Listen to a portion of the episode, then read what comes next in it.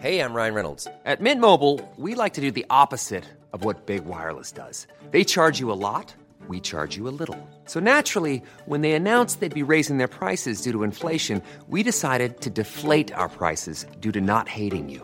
That's right. We're cutting the price of Mint Unlimited from $30 a month to just $15 a month. Give it a try at mintmobile.com slash switch. $45 upfront for three months plus taxes and fees. Promo rate for new customers for limited time. Unlimited more than 40 gigabytes per month. Slows. Full terms at mintmobile.com.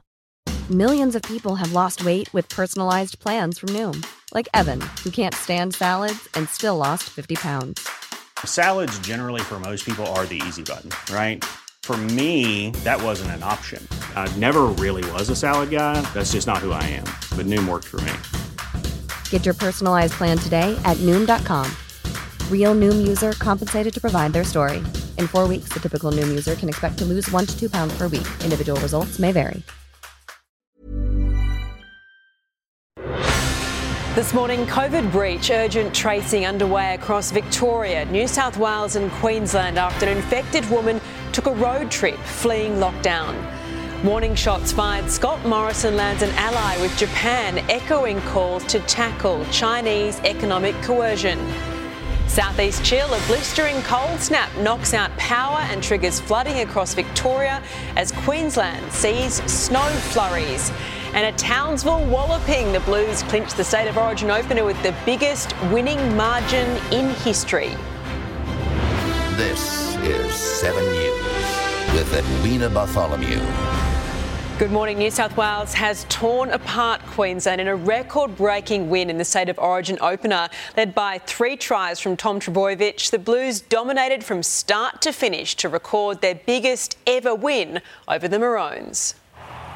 A dazzling display put on for Origin's first ever trip to regional Australia. Welcome to Townsville. But there were omens early for the home side. Christian Welch ruled out with a head knock, so Tommy Turbo turned on the Jets. Tom Turbo Trbojevic. He gets the first try of the night. Nathan Cleary was up for a fight, but it was a Panthers teammate stealing the spotlight. Mo Fotuaika faces a one game ban for a late hit in the process. Minutes later, Brian To'o made it 2 0. It's down To'o. To'o. He's gone in again. Kurt Capewell gave the Maroons fans something to cheer 20 6 at the break. But that was the last bit of joy they'd feel as the men in blue turned an ambush into a bloodbath. Five unanswered second half tries for the visitors, only the second time they've hit 50 points.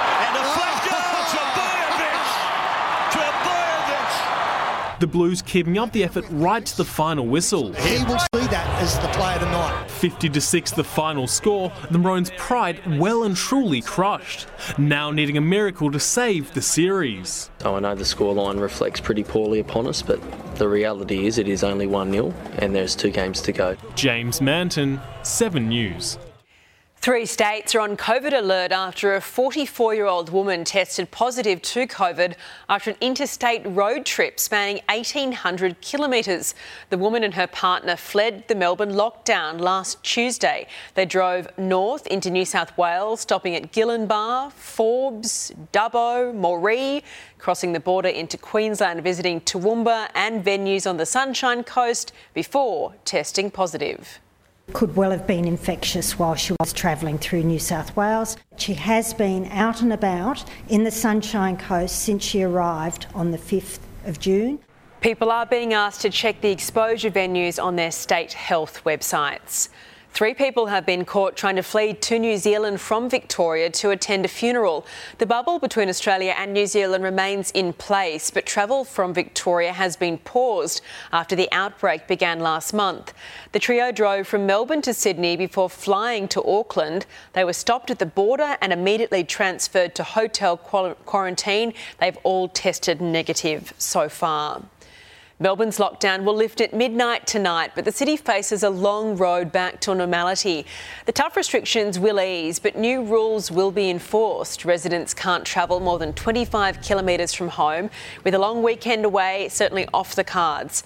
Family gatherings are only allowed outdoors with a maximum of 10 people. Home visits are still considered too risky. We've been surprised on a day by day basis uh, around, you know, what can uh, emerge, and we have to recognise that it, it remains a reasonably volatile situation. Restaurants, bars, and cafes will open, but gyms remain closed. Masks will only be mandatory inside. On the eve of the G7 summit in the UK, Australia has secured an important ally in its battle against trade sanctions from China. Political reporter Rob Scott is in Canberra. Morning to you, Rob. Uh, Japan says it's also worried about China's coercive practices. It is, yes, Eddie, declaring that it will stand with Australia against China as it continues to aggressively assert itself as a growing superpower. Now, that pledge came after a call between Foreign Minister Marise Payne and Defence Minister Peter Dutton and their Japanese counterparts, in which they called out Beijing's destabilising behaviour in the region. Japan has also vowed to back Canberra in its ongoing fight against China's trade strikes on Australian exports, now worth around $20 billion. That, as Scott Morrison slammed China's economic coercion during a major foreign policy speech ahead of the G7 summit. The PM rallying world leaders calling for an overhaul of the World Trade Organization to stop Beijing's bullying tactics. We very much need to be there because there is a lot at stake for Australia, for our region, and indeed for the world. We are living in a time of great uncertainty, not seen, I believe, since the 1930s outside of wartime. Now, while he is likely to find more support for that at the G7, the Prime Minister will be somewhat of a loner when it comes to action on climate change, already ruling out any new commitments to reach net zero emissions by 2050, saying he's more focused on the how, not the when. Eddie? Thank you very much, Rob. A man's been shot dead in the middle of a street near Newcastle. Dozens of police, including Polair, responded to reports of a gunshot in Stockton around 8 o'clock last night. A man's body was found on Queen Street and a crime scene was set up. Forensic police are now investigating. It's not yet known if it's related to Operation Ironside. That, of course, is the global sting, nabbing thousands of criminals and police. We'll speak later on this case this morning. Queenslanders could witness their very own winter wonderland as a polar blast brings the possibility of snow to the southern parts of the state. Snow chasers are flocking to the granite belt on the New South Wales border as temperatures plummet to zero degrees. Further south, Victoria is bracing for a day of damaging winds and flooding, with regional Gippsland copping the brunt of it. This uh, severe weather event is all linked to a low pressure system over the Tasman Sea. In New South Wales, the Arctic chill has delivered the first dumping of snow, with 50 centimetres expected to fall in the next few days. Sydney's historic Bondi Beach Public School will be closed for the rest of the week after a fire in a classroom caused major damage. The blaze broke out yesterday afternoon. Around 130 children who were in the school grounds at the time were evacuated by staff. So the damage um, is mainly confined to the uh, double classroom. It's significant damage to the double classroom. There's smoke and heat damage to the rest of the building, a bit of water damage. Two police officers were treated at the scene for smoke inhalation. It will be take two today in the Ben Roberts-Smith defamation suit, with a decorated soldier unable to take the stand yesterday after a last minute pause in the case due to new information. Instead, it was a separate case involving the war veteran that garnered attention. Primed and ready to have his say. First day in the stand today, are you still feeling confident about this? Very much looking forward to telling my side of the story, mate. I mean, it's time to set the record straight. And that'll happen today, you think? Will. But his much anticipated moment in court didn't happen. The defamation case adjourned due to the release of newly declassified defence documents. Instead, a separate case took the front seat upstairs. Action Ben Roberts-Smith is taking against his ex wife. The judge in that case raising concerns over media reports the decorated SAS soldier was in a relationship with a member of his own legal team, Monica Allen. If the relationship is anything other than a purely professional relationship, I want to know why that wasn't disclosed. The reports about Ms. Allen also run in Nine's newspapers, defendants in the defamation case. From Roberts-Smith lawyers, claims of a setup. I'm sorry, I have no comment. She can't comment, but it'll be answered in court, and it's a deplorable slur. There's absolutely no truth attached to any of it, and um, it's a very bad way to treat a very talented uh, solicitor. That case returns to court next Tuesday.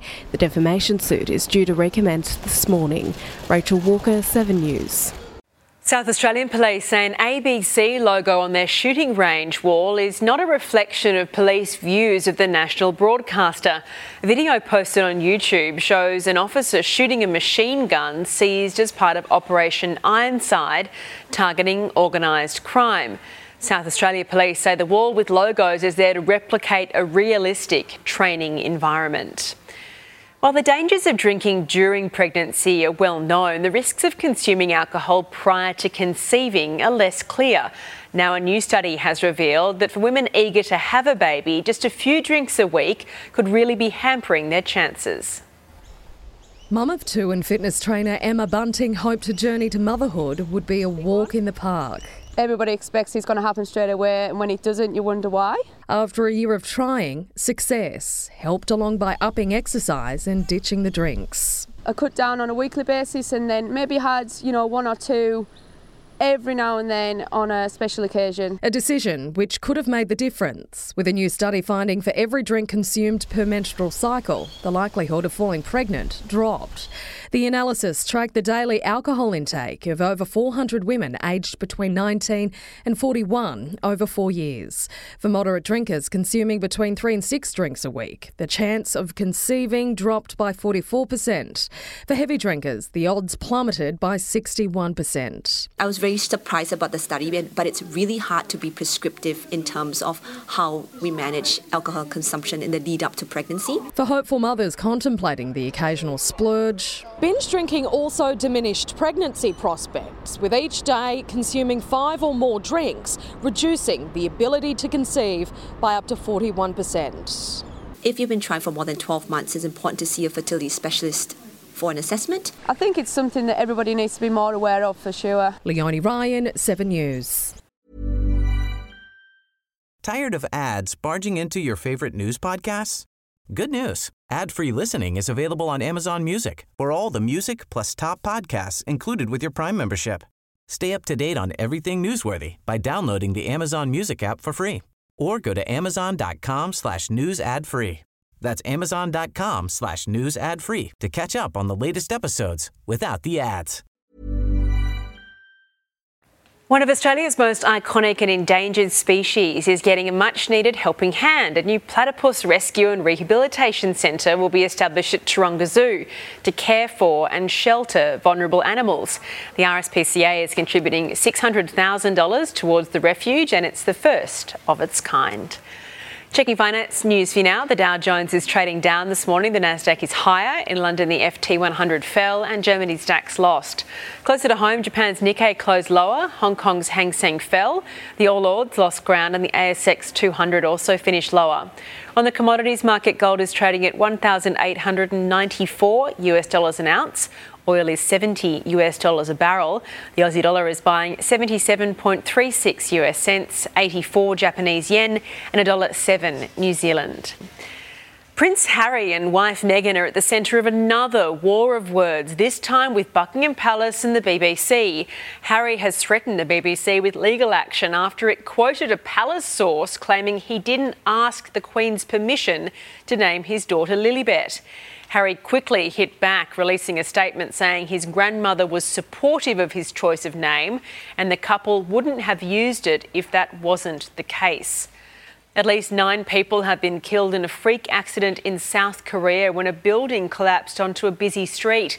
The five story building came crashing down. It was being demolished in the city of Gwangju. The debris fell on top of a bus which had stopped in traffic. Nine passengers died instantly, while eight others were pulled from the wreckage, suffering serious injuries. A US pharmacist has been jailed for three years after pleading guilty to tampering with hundreds of Moderna coronavirus vaccines. Stephen Brandenburg deliberately sabotaged 500 doses of the vaccine by removing vials from a clinic refrigerator. The 46 year old said he sabotaged the vaccine because he didn't think coronavirus was real and believed the vaccine was harmful. Police dashcam has caught a highway patrol officer's life saving response on a Californian freeway. The officer, who is a licensed paramedic, was called to help a mother whose baby was choking on a cherry. The officer calmly picks up the baby, slaps him on the back until the cherry is dislodged and the infant begins breathing normally again. The baby boy has amazingly fully recovered. Leaked tax files have revealed some of America's richest men have allegedly paid little to no income tax as their net worth skyrocketed. Let's go live to US correspondent Tim Lester. Tim, some big household names are among those accused of being tax dodgers. Uh, morning, Eddie. Yes, and they're not happy. Take Mike Bloomberg, for example, the former New York mayor who is on the list of 25 released. He says he'll leave no stone unturned to find out who leaked the information. It is an extraordinary leak, and America's tax authority, the Internal Revenue Service, has also told the Senate here in the United States that it will begin an investigation into the leak. What does the leak show us? Well, documents uh, published by ProPublica. Uh, the news outlet online show that the 25 wealthiest Americans across five years, 2014 to 2018, paid roughly 16% tax. Now, that might sound not so bad on the surface. Problem is, over that period, it makes the point their wealth rose by $401 billion collectively, and their effective rate of tax at the end of the day was about 3.4%. Uh, some of them, uh, Elon Musk, Jeff Bezos, and others,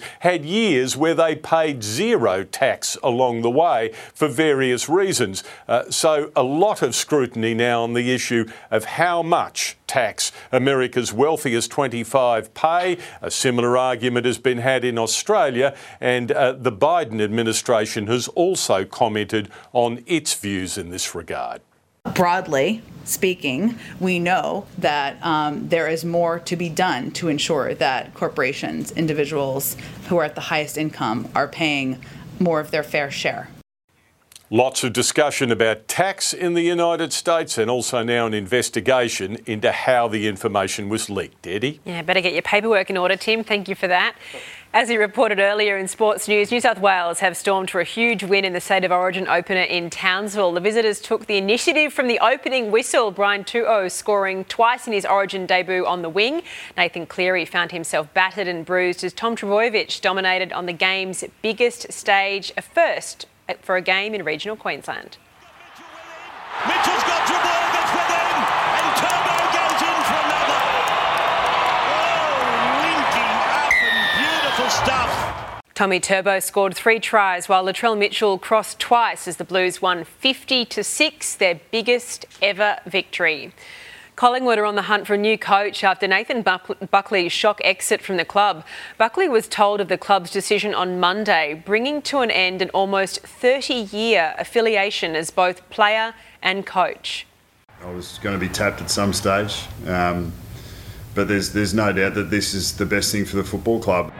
Buckley will coach his last game against Melbourne on Monday's Queen's birthday clash. Patrick Dangerfield will play his first game since round five for Geelong against Port Adelaide tonight. Rafael Nadal is a step closer to a 14th French Open title. The third seed shrugged off, dropping his first set of the tournament to Diego Schwartzman, winning through to the semi finals. 17th seed Maria Sakkari reached the semi-finals, knocking out defending women's champ Iga Swiatek. She'll face Barbara Krejcikova, who beat who beat 17-year-old Coco Gauff. All four women's semi-finalists are into a Grand Slam final four for the very first time. Taking a look at the weather around the country for you, a low will gradually weaken but remain slow moving, causing strong winds to ease but still generate rain, small hail, and highland snow in New South Wales and Victoria. Rain will still be heavy in eastern Victoria, and a low will dip south of WA with an associated trough, triggering some showers there. Around the capitals for you now, as we've just heard, a cold snap is moving through the southeast. Sunny in Brisbane and 18 degrees. Showers in Sydney, a top of 13 there. A shower or two in Canberra and 10 degrees, starting on minus one.